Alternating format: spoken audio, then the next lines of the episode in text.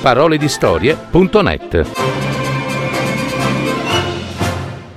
Racconti d'Africa. Fiabe, favole e leggende.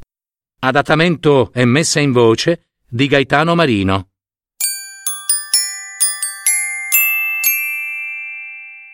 L'elefante e la formica. C'era una volta un elefante, assai assai vanitoso e pieno d'orgoglio. Quando camminava per la giungla non si curava affatto di chi incontrasse sul suo cammino. Rompeva, spezzava e tirava giù alberi di ogni tipo, qualsiasi cosa. I suoi barriti facevano tremare tutti gli animali della giungla. Io sono grande. Io sono il più grande di tutti. Io sono il più forte. Animali della foresta e della giungla, guai a chi non mi rispetta. Barriva a squarciagola l'elefante, sollevando minaccioso la proboscide. Un giorno, mentre stava sbriciolando con le sue enormi zampe ogni cosa incontrasse nel suo cammino, d'improvviso sentì delle vocine, piccine piccine, urlare. Ah! Attento! Attento, per favore! Signore elefante, fai attenzione! Non schiacciarci con le tue zampe enormi! L'elefante s'arrestò per vedere da dove provenissero quelle vocine, eh? Piccine, piccine, e dove stavano. E poi scoprì, scoprì, ma con molta, molta fatica, che stava proprio per spiaccicare, schiacciare, sfragellare una famiglia, una famigliuola di formiche, piccine, mentre costruivano un formicaio, la loro casa. rise il pachiderma sbruffone. Eh, siete così minuscole che è quasi difficile vedervi. Eh, ma non avete vergogna di essere così, così enormi. E ridi, ridi, signore elefante, ridi. Noi siamo piccine, è vero, ma in confronto alla tua mole e alla tua accidia lavoriamo assai più di te e ne siamo orgogliose, sai.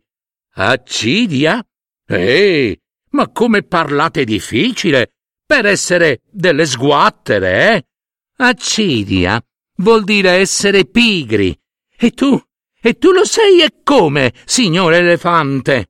Ehi, formiconcine belle, quando io sollevo un tronco faccio così tanto lavoro che a voi non basterebbero dieci vite. Certo, certo, ma tu non sai che noi siamo capaci di portare un peso dieci volte il nostro corpo? E adesso, per favore, signore elefante, lasciaci lavorare e cerca di non distruggere il nostro lavoro se puoi, caro elefante. Oh, ma certo, certo. Scusate, signorine, siete delle buone a nulla voi formiche. E l'elefante sbruffone se ne andò.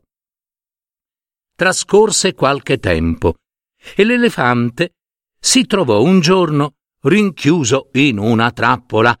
Non si sa come andarono le cose ma ora stava lì, eh, intrappolato. Tentò di liberarsi, ma non ci fu niente da fare. Anzi, con la sua mole riusciva solo a complicare la situazione. La trappola diventava sempre più stretta, sempre più pericolosa, finché fu sollevato in aria, completamente.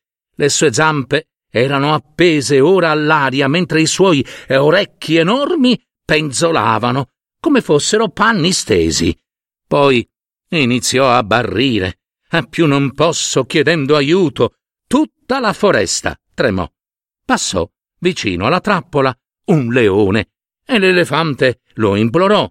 Ah, signor leone, ti prego, aiutami, tirami giù, liberami. Il leone stette un momento a guardare, poi vide che non avrebbe potuto far nulla per l'elefante. amico elefante, mi duole dire che io ho paura, non posso aiutarti. Ed è pure meglio che fugga via prima che arrivino gli uomini cacciatori e catturino anche me. E il leone se ne andò di corsa. Poi un bufalo indiano passò da quelle parti, dove vide l'elefante preso in trappola. Oh, oh, oh, oh, oh, bufalo indiano, per favore, aiutami prima che arrivino i cacciatori e mi uccidano, disse l'elefante piangendo. Il bufalo indiano guardò la trappola e disse Eh, mi dispiace, amico elefante, ma non posso proprio aiutarti io. E come potrei salire lassù e liberarti? Io sono un bufalo indiano, anzi, è meglio che me la svigli prima che arrivino i cacciatori. E il bufalo indiano si allontanò. Poi passarono un rinoceronte, un cinghiale, una zebra, un ignù e tantissimi altri animali della giungla, ma nessuno poteva aiutare l'elefante appeso. L'elefante era disperato e impaurito. Da un momento all'altro potevano arrivare i cacciatori e ucciderlo. Pianse e lottò, ma niente da fare. Poi una vocina, piccina, piccina e tremante, disse Amico elefante, a tu mi sembri nei guai. Posso aiutarti?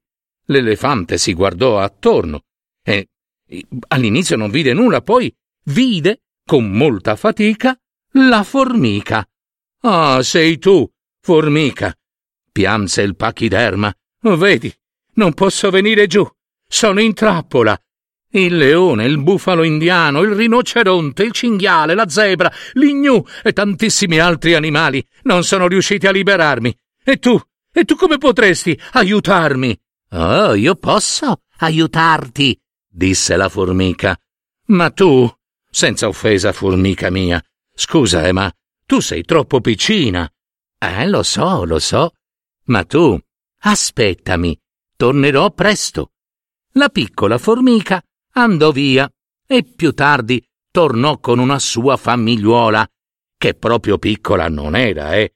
Un piccolo grande esercito pareva, che salì sulle funi che tenevano imprigionato l'elefante, le rosicchiarono e liberarono l'elefante. L'elefante, patapumfete, cadde con un tonfo, ma la sua mole quasi lo fece rimbalzare al suolo. Poi si risollevò e, con imbarazzo, non riusciva a trovare le parole per ringraziare le formiche. Proprio di loro aveva riso l'elefante, ma si scusò, inchinandosi da allora l'elefante non rise più delle sue amiche formiche e di tutti gli animali della giungla.